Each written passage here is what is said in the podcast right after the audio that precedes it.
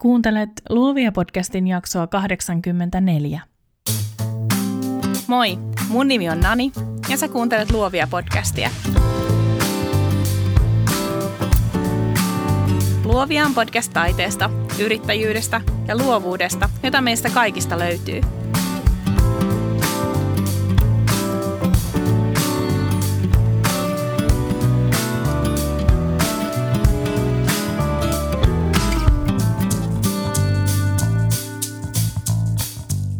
Tässä jaksossa kerron, miksi juuri raha on vuoden 2020 vuoden sana. Jaan ajatuksia myös viime vuodesta, puhun pikkasen tavoitteistakin, mutta keskityn jakamaan sulle siitä aivojumpasta, jota mä oon joutunut tekemään alkanutta vuotta varten. Niille, jotka painii samojen juttujen kanssa kuin minä, Mä oon tehnyt pienen työviikkosen rahaan liittyen. Lähetän sen kaikille luovia verkostolaisille, joten jos et ole vielä messissä, tule mukaan, liity osoitteessa luoviapodcast.com kautta liity. Tervetuloa Luovia podcastiin. Onpa mukava olla taas linjoilla ja aloittaa uutta podcast-vuotta teidän kanssa – Millaisena sä näet tämän alkaneen vuoden, tämän alkaneen vuosikymmenen? Ootko käärinyt jo hihat vai odotteletko inspiraatiota? Ootko tehnyt tarkat suunnitelmat vai elätkö hetkessä? Millaiset fiilikset viime vuodesta jäi viime vuosikymmenestä?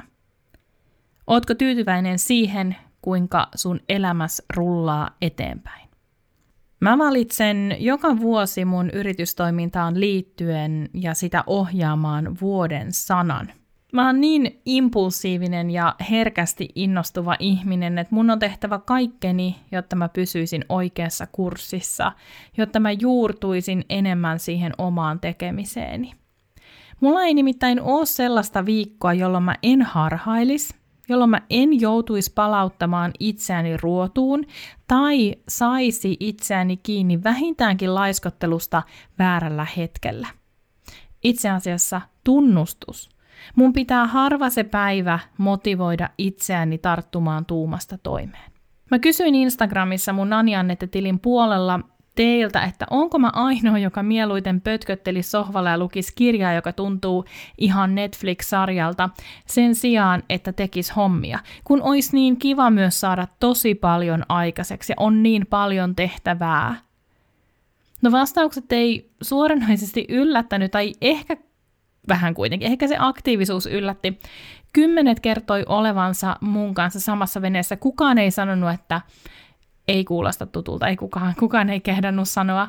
Ja jo vuosia sitten mä kirjoitin blogipostauksen juuri tästä, siitä, että, että mä kuulun taivaanrannan maalareiden riskiryhmään, mutta sitten kuitenkin mä tiedän, että saatuani jotain aikaiseksi, se pötköttelykin tuntuu tosi paljon paremmalta. Ihmistä ei ole luotu olemaan, mä tiedän sen, sillä aikojen alusta me ollaan aina tehty työtä. Mutta joku ristiriita tässä on, koska se sohva kutsuu mua kovin usein puoleensa. No yksi Instagramissa saamista vastauksista sopii minuun kuin nenäpäähän. Eräs seuraaja totesi, että hänellä on drive tehdä, saada aikaiseksi, mutta lopulta hän on kuitenkin enemmän olija kuin tekijä. Tämä oli Tämä oli niin mainio oivallus. Mä tiesin, että mä haluan jakaa tämän tässä ekas jaksossa teille. Mä nimittäin uskon tämän olevan totta myös mun omalla kohdalla. Luonteeltani mä oon enemmän olija, mä oon enemmän hengailija, mä en kaipaa jatkuvaa pörräystä, mä oon koti, perhe, ystäväkeskeinen ihminen, mä nautin paikallaan olosta, eikä yksinolo ole koskaan tuottanut mulle ongelmaa.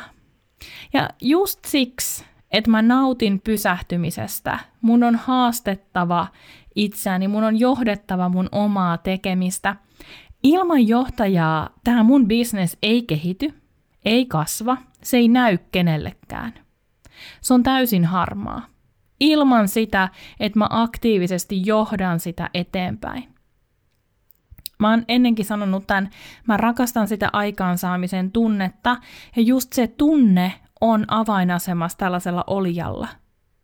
Mun täytyy pitää mielessä se tunne ja koko ajan haluta mennä kohti sitä, saavuttaa se fiilis. Nimittäin olemisen ihanuus yhdistettynä aikaansaamisen tunteeseen on jotain taivaallista. Vuonna 2019 mun vuoden sanat oli näkyvyys ja kasvu. Mä oon 35-vuotias ja näinä kolmena kymmenenä viitenä vuotena mä oon oppinut tuntea itseni aika hyvin ja mä tiedän kuinka paljon mun pitää tökki itseeni, jotta mä pääsen eteenpäin. Näkyvyys ja kasvu oli hyvät valinnat, molemmat niistä toteutu. Luovia podcastin kuuntelukerrat kasvoi 300 prosenttia ilman penninkään mainosbudjettia. Se mahdollisti laajemman näkyvyyden ja sen myötä mä tein myös ekat kaupalliset yhteistyöt podcastin nimissä. Niistä maksettiin ihan riihikuivaa rahaa ja se tuntui tosi hyvältä. Kasvu viittasi hyvin myös tiimin kasvuun, kun Susanna hyppäsi mukaan remmiin. Näkyvyys ja kasvu toteutui siis hienosti viime vuonna. Mä muistan, totta kai mä muistan kiittää itseäni kaikesta vaivannäöstä, mutta isoin kiitos kuuluu ehdottomasti sulle, joka kuuntelet mua viikosta toiseen, kerro tästä podista eteenpäin. Mä yritän aina reagoida kaikkiin Instagram-tägäyksiin, vastata jokaiseen yksityisviestiin, sähköpostiin, ja mä toivon, että mä onnistun siinä. Näkyvyyden myötä mä oon saanut jutella teidän kanssa ihan älyttömän paljon, ja se on ehdottomasti ollut tämä podcastajan työn suola – koska kaikkeen ei ole kuitenkaan enää aikaa, on tämä vilkas yksityisviestittely vienyt aikaa julkaisuilta. Ja koska mä haluan priorisoida suoran vuorovaikutuksen aina sen yleisen sisällön edelle, mä oon joutunut vähentämään julkaisukertoja. No se ei tunnu haittavan menoa, sillä yksittäisten postausten merkitys on etenkin Instagramissa vähentynyt ihan yleisestikin, mutta silti Tämä on ollut jatkuvaa tasapainoilua just sen takia, että tuohon näkyvyyteen ja kasvuun liittyy paljon sellaisia juttuja, mitä ei pysty etukäteen miettimään. Kolikoilla on tietysti on aina se kääntöpuolensa ja tähän liittyy muutakin semmoista yllättävää, ja, ja kaikki ei todellakaan mennyt viime vuonna ihan niin kuin mä olin odottanut. Osittain just siksi, että kasvua tuli, näkyvyyttä tuli, mä en oikein pysynyt mukana, mä en hallinnut mun aikaani ja mun resursseja parhaalla mahdollisella tavalla. Mä odotan tulevalta vuodelta sitä, että mä voin entistä enemmän jakaa podcastiin liittyviä töitä muille ja keskittyä tekemään sisältöjä, näitä jaksoja, somesisältöjä kaikkeen verkostolaisille. Sellaisia juttuja, jotka palvelee sua ja uusia kuuntelijoita entistä paremmin. Tämän vuoden kasvutavoite on kunnianhimoinen 100 prosenttia. Ja mä tiedän, että, että siihen päästäkseni mun on tiedettävä ne askelmerkit, joita mä tallaan vuoden mittaan. Mun ehdottomasti suurin epäonnistuminen viime vuonna oli liikevaihdon lasku. Mä laskutin 10 000 euroa vähemmän kuin edellisenä vuonna. Se tuntui yrityksen arjessa, sillä viime vuonna isot investoinnit tätä vuotta silmällä pitäen piti tehdä hyvissä ajoin. 10 000 euroa on ihan hemmetisti rahaa. Ja tommonen notkahdus ää, tässä mun pienessä bisneksessä on iso notkahdus. Mistä tämä liikevaihdon lasku sitten johtuu? Mä en hirveästi jaksa jäädä muhimaan menneitä, mutta mä haluan totta kai tietää tai arvella ja analysoida sitä, että mitä mä mahdollisesti jätin tekemättä.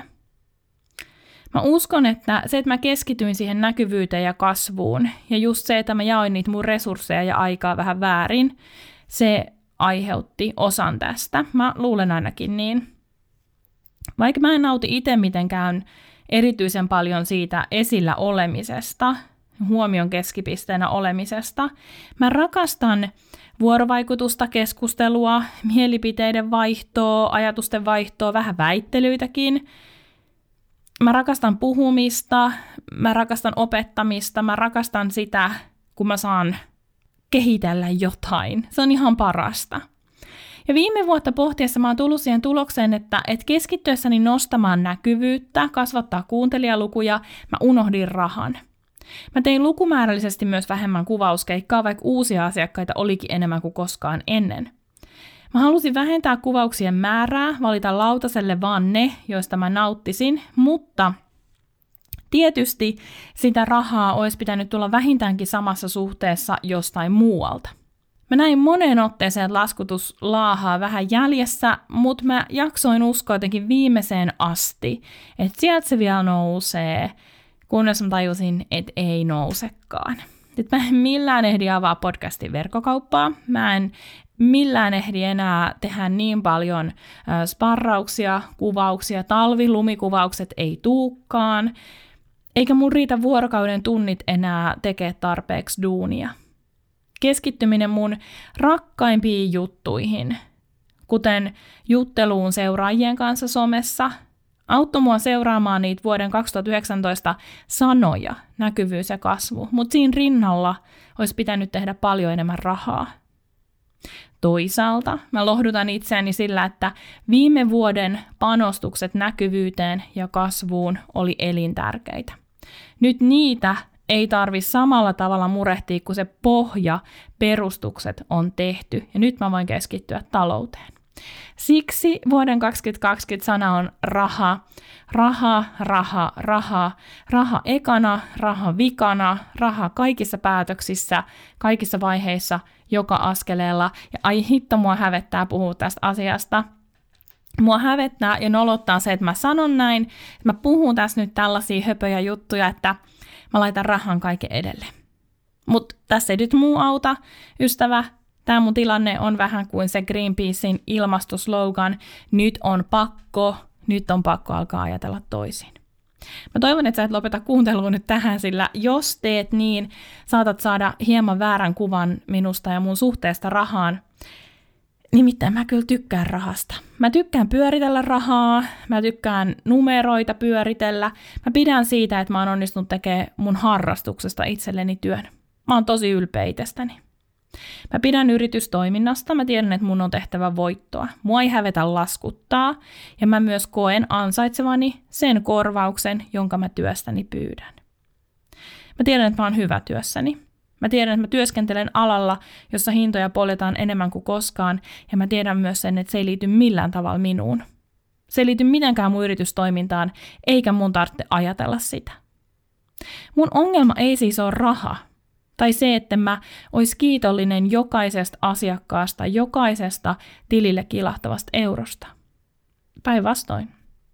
Mun ongelma on motivaatio. Mä en motivoidu rahasta. Mä oon kertonut tästä ennenkin ja mä tiedostan, että yrittäjälle tällaisesta luonteenpiirteestä voi syntyä ongelmia. Sitähän sanotaan, että ihminen on valmis tekemään tosi paljon duunia niiden asioiden eteen, mitkä hän motivoi. Ja mulla yksikään tällainen juttu ei ole koskaan ollut raha. Kun mä en tykkää ostaa asioita, mä en tykkää käydä shoppailemassa, joten mulla ei niin luonnostaan ole semmoisia asioita, mihin menisi rahaa. Aika harva asia, josta mä nautin, vaatii rahaa. Mä nautin vaan siitä olemisesta, siitä sen kirjan kanssa sohvalla olemisesta. Se ei vie pennin pyörylää. Kirjakin on kirjastosta – Mun on vaikea saada itseni motivoitumaan isommasta laskutuksesta, sillä mulle täydellinen päivä on tällainen. Aamulla istutaan miehen kanssa keittiön pöydän ääressä. Koirat nukkuu siellä jaloissa ja ne on käynyt metsässä vähän juoksemassa, saanut aamupalan ja kaikki on rauhallista. Syödään aamiaista, luetaan kirjoja, me on lainattu kirjastosta – sitten mä lähden mun lempikahvilaan kirjoittaa podcastia, kuten tänään tein, täällä sitä ollaan, terve vaan. Kahvilassa mä ostan teen ja pullan, se maksaa 5,40. Tänään valitsin pistaasi kierteen. Sitten kun mä oon saanut tämän jakson kirjoitettua, mä lähden tästä takas kotiin. Mä syön lounaaksi hävikkilaarista nappaamani tomaatti vuohenjuustosose keittoa. Ihan lempparia. Ja hävikkilaarista sen takia, että se on musta oikein. Sen jälkeen mä luen taas yhden luvun mun kirjaa, jonka jälkeen mä lähden koirien kanssa metsään pariksi tunniksi. Siellä mä kuuntelen äänikirjaa, sekin on kirjastosta. Lömpsyttelen hitaasti eteenpäin, nautin talvipäivän parista pakkasasteesta, jäätyneistä sammalista, matalalta paistavasta auringosta. Iltapäivällä mä teen muutaman tunnin töitä, luen sähköpostit ekaa kertaa sen päivän aikana. Ja vastaan niihin, teen Profit First jutut – Lähetän kuvaussopparin, luen vähän kirjaa, syön päivällistä, sekin on hävikkilaarista, ja mä lähden miehen kanssa leffaan. Täydellinen päivä. Mä nautin niin paljon siitä, että mä näen mun koirat onnellisina nuuskuttelemassa, että mä voin käydä kirjastossa keskellä päivää, että mä voin tehdä työpäivän verkkareissa, ettei mun tarvitse meikata, ettei kukaan päätä, mihin duuniin mä saan keskittyä, että mä tarvitse kenenkään väliportaan pomon hyväksyntää mihinkään. Mä nautin niin paljon tästä matkasta. Mä nautin tästä matkasta itseni kanssa, sun kanssa, sun kanssa, sun kanssa, että mä en osaa kaivata enempää rahaa. Äiti opetti, että raha on vaan väline. Tärkeintä on se, että päivästä toiseen on tyytyväinen elämäänsä. Ja siksi menestys ei ole koskaan ollut mitattavissa rahassa. Mun oma hyvinvointi, mun rakkaiden hyvinvointi, hyvä arki, matka itsessään, ne on tärkeitä mulle. Jos mun pitäisi kuvalla, mitä menestys mulle konkreettisesti on, niin se varmaan on sitä, että ei tarvitse kaupas miettiä, voinko mä ostaa tuorepuristettua appelsiinimehua tiivisten mehun sijaan. Tai ettei tarvitse etsiä edullisinta bensaa. Tai että mä voin istua sohvalla murehtimatta siitä, onko rahaa laskuihin. Sitä on menestys mulle, mutta sen enempää mä en tarttekaan. Ja usko pois. Mä en ole voinut aina ostaa sitä tuorepuristettua mehua. Mä oon joskus jättänyt tankkaamatta ja mennyt bussilla, kun ei ole ollut rahaa bensaan. Ja mulla ei ole todellakaan aina ollut rahaa laskuihin. Ja mä tiedän, että mä puhun etuoikeutetusta asemasta, koska mä en ole meidän perheen ainoa elättäjä. Mä oon nuorempana myös haaveillut isosta liikevaihdosta, valtavista rahavirroista, mutta sitten kuitenkaan mä en ole koskaan jaksanut nähdä niiden eteen vaivaa. Mä oon aina priorisoinut muut jutut. Joskus mä kyllä ajattelen niin, että mukavuus ei saisi ohjata mun arkea niin paljon, mutta toisaalta mä rakastan sitä, että kun mä oon lomalla, niin mä oikeastaan kaipaan vaan arkea. Tai että mä voin mennä keskellä marraskuuta valosaan aikaa ulkoilemaan tai sopii äitin kanssa, että hän tulee meille kahville ihan virka-aikaan. Tämän viime vuoden epäonnistumisen vuoksi mä oon kuitenkin päättänyt muuttaa mun asennetta rahaa kohtaan. Mä oon tehnyt paljon mielikuvatreeniä. Mä oon miettinyt omaa historiaani rahan kanssa, mä oon miettinyt, mitä mä voisin muuttaa. En mä varmaan koskaan saa siitä itsestään kovin suurta motivaattoria itselleni, ei varmaan tarttekaan. Ehkä mä onnistun näkemään sen vielä enemmän välineenä, kuten äiti opetti, välineenä mahdollistajana, jotta mä voisin saada elämääni enemmän sellaisia asioita, joista mä nautin, mutta joihin mulla ei tällä hetkellä ole rahaa.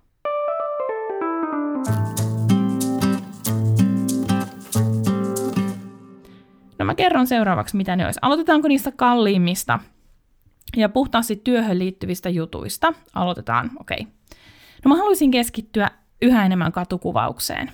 Mä pidin viime vuonna kaksi näyttelyä ja ne motivoi mua niin paljon, että mä haluan ehdottomasti pitää enemmän näyttelyitä, kuvata enemmän itseäni varten, saada työni yhä isomman yleisön eteen. Mä haluan saavuttaa tällä saralla enemmän. Näyttelyt on tosi kalliita järjestää, ne ei maksa itseään heti takaisin ja no, on kaikki muitakin kuluja. Uusi katukuvaukseen paremmin soveltuva kamera, linssit on kallis investointi, kun mun pieni fuji vetää kohta viimeisiään. Eikä ole ilmasta myöskään käyttää aikaansa sellaiseen taiteeseen, joka ei suoraan maksa itseään takaisin. Sehän se vasta kallista onkin, mun aika. Vuonna 2020 mä pyhitään yhden päivän kuussa katukuvaukselle. Enempään ei ole varaa. Sen mä opin viime vuodesta – oispa kuitenkin enempää varaa, vaikka yksi päivä viikossa. Mä tarvitsen rahaa myös oman luovan tilan perustamiseen sitten joskus. Sen taidetilan perustamiseen, siellä me voitaisiin nähdä sun kanssa.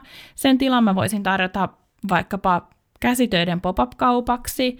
Siellä voisi pitää näyttelyitä, sinne voisi tulla kirjoittaa, lukemaan, verkostoitumaan, siellä voisi pitää lasten taidekursseja, mitä ikinä. On oikein mahtava taidetalo. Mä voisin kuvatakin siellä, koiria totta kai. Ei mikään tavallinen toimistohotelli tai kimppatoimisto tai mitä niitä on, vaan ihan oikea taidetila. En mä tiedä, mitä se tarkoittaa tarkalleen, eikä mun tarvitsekaan tietää, mutta sen mä tiedän, että se vie hitokseen rahaa. Kolmas homma, mihin mä tarvitsen enemmän rahaa, on maailman pelastaminen. Mä oon niin kyllästynyt siihen, että päättäjät tuijottaa omaan napaansa, eikä huomaa sitä, että tämä maapallo tuhoutuu.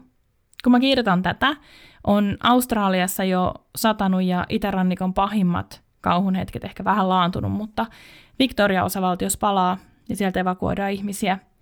Pohjois-Israelin Haifassa, jossa mä vierailin vuonna ehkä 2010, sataa niin paljon, että kadut tulvii, Venetsia jää veden alle, Iran ampu vahingossa matkustajakoneen alas ja Trump on presidentti.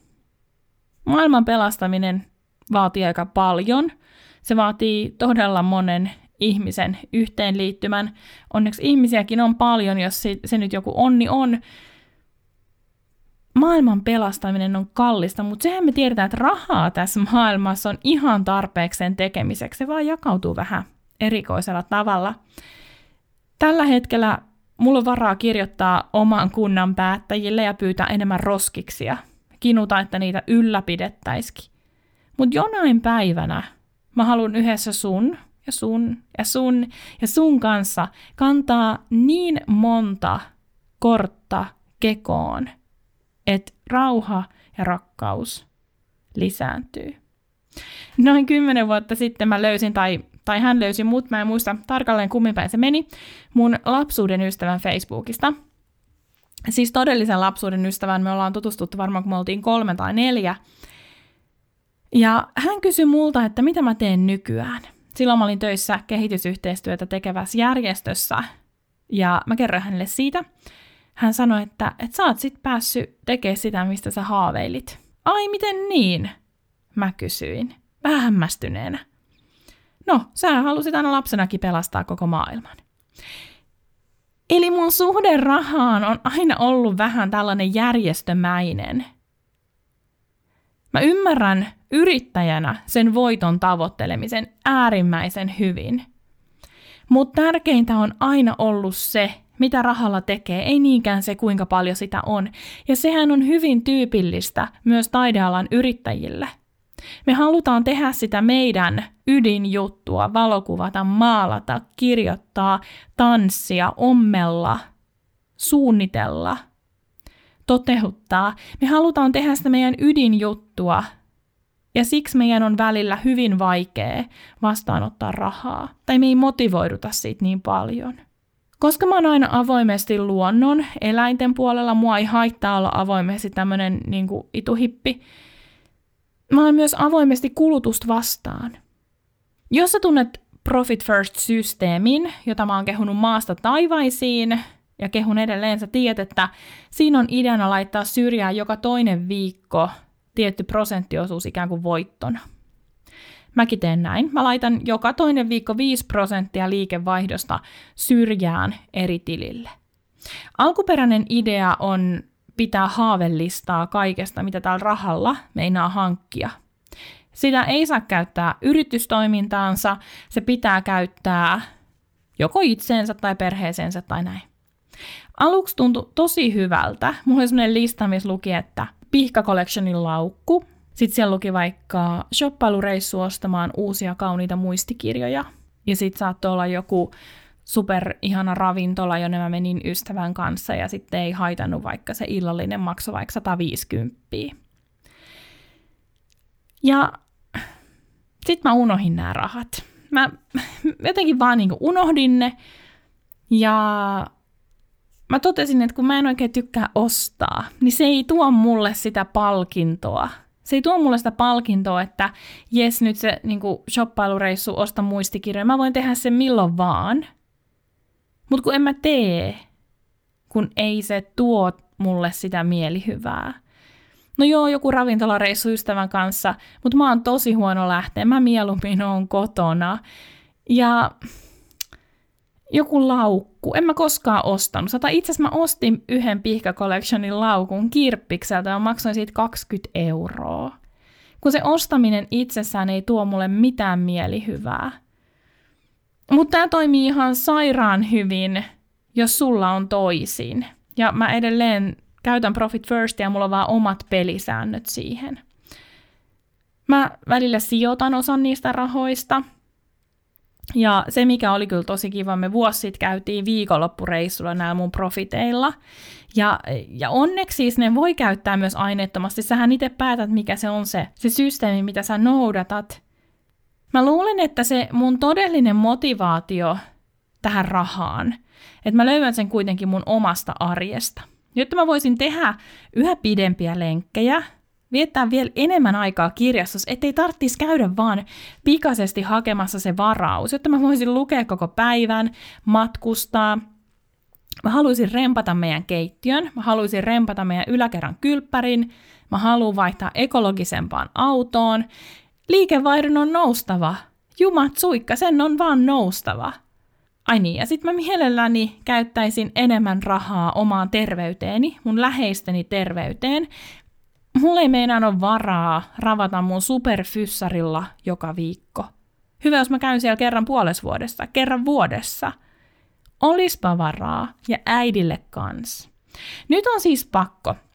Mutta mitä tämä vuoden sana raha tarkoittaa mun työn suunnittelun ja toteutuksen kannalta? Mitä se voisi tarkoittaa sulla? Mikä muuttuu? Mikä tulee olemaan toisin?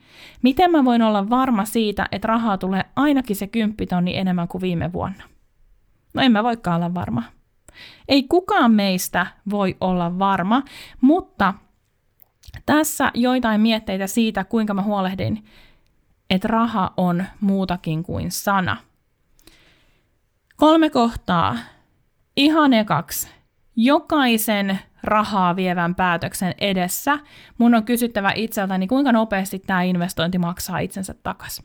Valokuvaajana mä oon pitänyt nyrkkisääntönä sitä, että esimerkiksi kalusto- ja rekvisiittainvestointien tulee maksaa itsensä takaisin puolen vuoden aikana. Eli jos mä hankin puolitoista tonnia maksavan objektiivin, sen pitää tuoda mulle laskutusta saman verran puolen vuoden kuluessa. Tätä on tietty hankala laskea ihan yksi yhteen, mutta tämä on toiminut mulla hyvin. Mä pidän jonkun verran kirjaa kuitenkin niistä, mitä mä oon kuvannut ja millä linssillä. Jopa mun täysin harrastekäyttöön hankitun makrolinssin kohdalla kävi näin. Mä maksoin linssistä 6500 käytettynä ja puolen vuoden sisällä mä olin käyttänyt sitä lukuisissa asiakastöissä ja se oli helposti maksanut itsensä takaisin. Toka kohta. Näkyvyydellä ei makseta laskuja. Mä tarkoitan tässä nyt oikeastaan tätä omaa näkyvyyttäni. Ja mitä enemmän näkyvyyttä mä saan, joo, se saattaa konvertoitua rahaksi.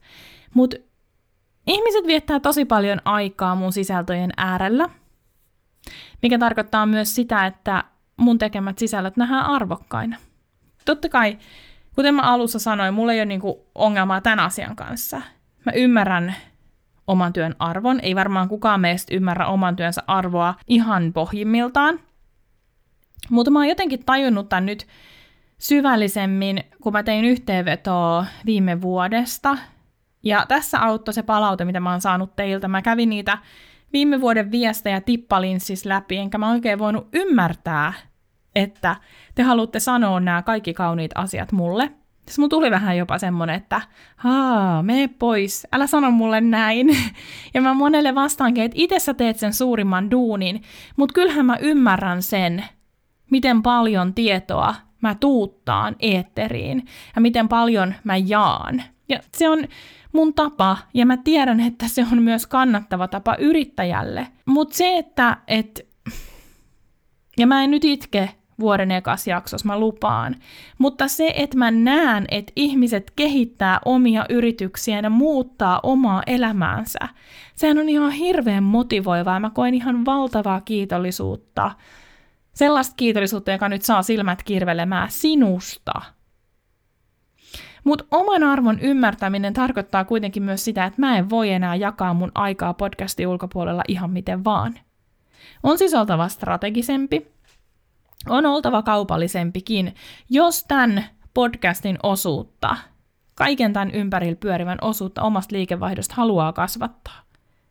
On oltava enemmän läsnä sulle, joka kuuntelet, ja mietittävä entistä tarkemmin, miten mä saan jokaisesta jaksosta sellaisen paketin, josta sä hyödyt. Näkyvyydellä ei siis makseta laskuja. Se on ihan sama, saako tämä jakso tuhat kuuntelukertaa vai 10 000 kuuntelukertaa vai yhden. Näkyvyydellä ei makseta laskuja, joten sisältöjä on mietittävä tarkemmin, strategisemmin niin, että kuuntelijat kiinnostuisi niin paljon, että mainostajat kiinnostuisi.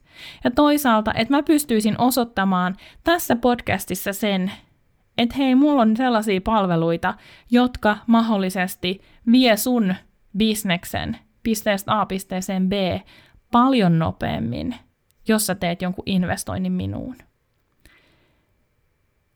Yksi semmoinen konkreettinen asia, jossa mun pelastetaan maailma järjestöasenne on näkynyt, on luovia iltateet, joita mä oon vetänyt kerran kuusi Helsingissä. Ne on ihan loistavia iltoja. Verkostolaiset äh, jakaa omasta osaamisestaan verkostolle. Se on mun mielestä aina mahtava tapa oppia, eli oppia tavallaan vertaisiltaan ja hyödyntää myös sitä potentiaalia, mitä meidän verkostoissa on. Ne on ollut inspiroivia, opettavaisia, hauskoja iltoja. Parhaimmillaan paikalla on ollut joku 30 verkostolaista, mutta nyt nämä illat on tauolla, niin se on ollut tosi hankala paikka mulle. Ne on tauolla sen aikaa, eli ei, ei siis toivottavasti kauaa, mutta sen aikaa, kunnes mä löydän sponsorin. Kunnes mä löydän jonkun, joitakin, jotka haluaa sponsoroida meille nämä illat. Tilaa me saadaan edelleen käyttöön ihanalta Mesta Coworkingilta velotuksetta, mutta me tarvitaan nyt sponsoreita isännöimään iltoja. Mulla on siis aina ollut yrittäjänä paha taipumus kaartaa semmoiseen kotikutosuuden puolelle. Heti kun mulla on idea, mä haluan lähteä toteuttamaan, mä en kaipaa niitä superupeita puitteita. Mutta nyt mä oon ymmärtänyt, että, että mulla menee itse asiassa enemmän aikaa ja resursseja tämän illan, tämän konseptin pyörittämiseen, kuin on kannattavaa. Mun on siis päästävä siitä koko ikänsä kaikenlaista toimintaa kolmannella sektorilla järkänneestä järjestönanin roolista seuraavalle tasolle ja näissä mietittävästä kaupallistamisen mahdollisuutta, joka vähän puristaa sydämestä. Mä uskon kuitenkin, että mä löydän meille mun arvot allekirjoittavat sponsorit, jotka haluaa samaa kuin minä, eli kehittää taidealan yrittäjyyttä yhä elinvoimaisemmaksi.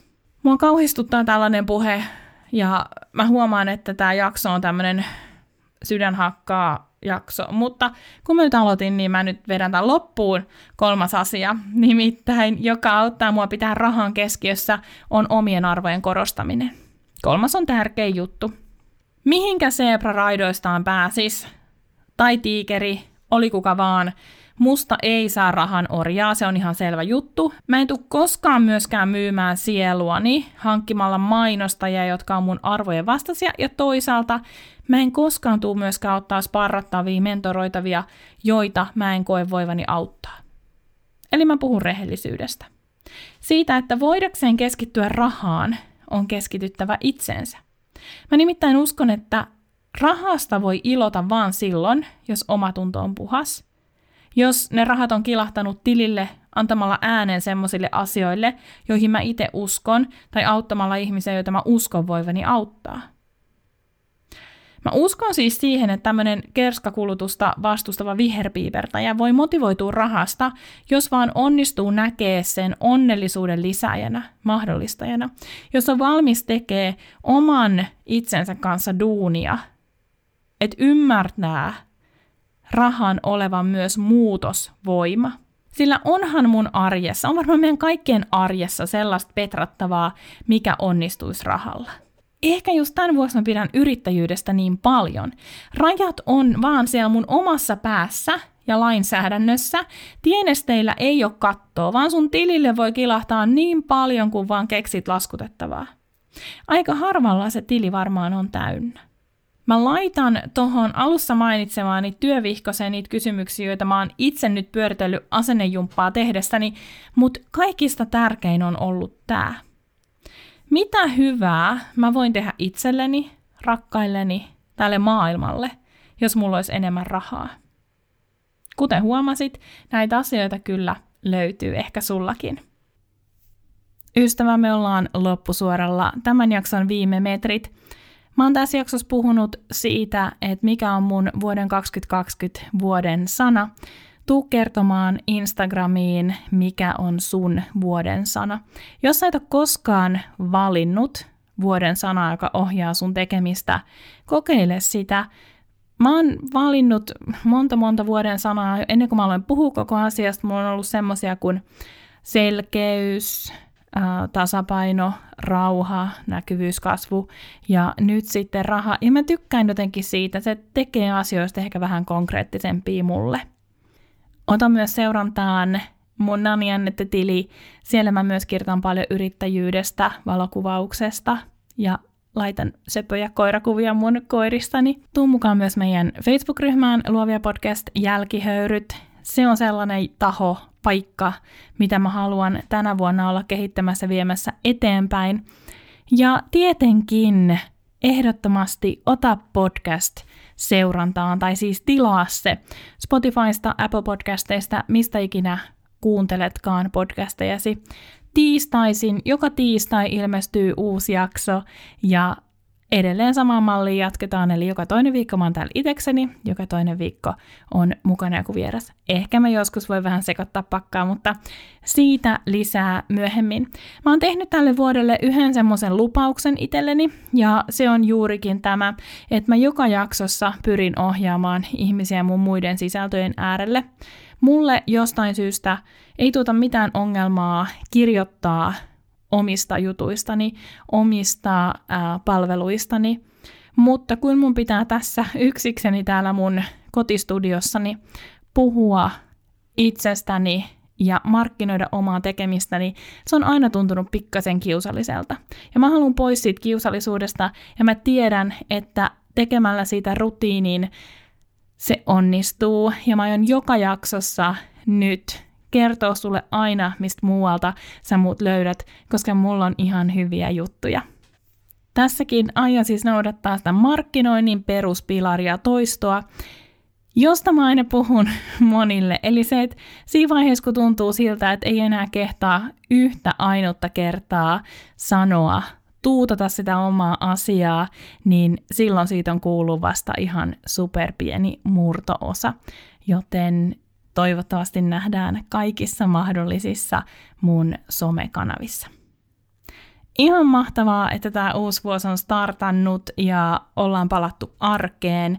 Sitä myöten myös uusi podcast-vuosi on tuloillaan. Mä toivon sulle kaikkein parasta tähän vuoteen. Mä toivon sulle rauhaa tekemiseen. Rauhaa siihen, että, että saat keskittyä sun työhön sitä, että sun ei tarvi huolehtia, murehtia mistään, että sulla olisi hyvä vuosi ilman sydänsuruja, ilman epäonnea. Mä toivon sulle rakkautta. Mä toivon sulle ennen kaikkea rakkautta sua itseäsi kohtaan, että sä näet sun oman arvon, sä näet kuinka hieno, upea ihminen sä oot ja että sä riität just sellaisena kuin sä oot. Mä toivon sulle myös rahaa. Mä toivon sulle sen verran rahaa, että sun ei tarvi huolehtia. Sun ei tarvi murehtia. Sä voit ostaa sitä vastapuristettua appelsiinimehua, huoletta maksaa laskut, tai ostaa ne ihanat kengät, mistä sä oot haaveillut. Ihan mikä on se sun oma tavoite. Mä toivon, että sä pääset siihen. Voi hyvin, kaikkea hyvää, jatketaan luomista.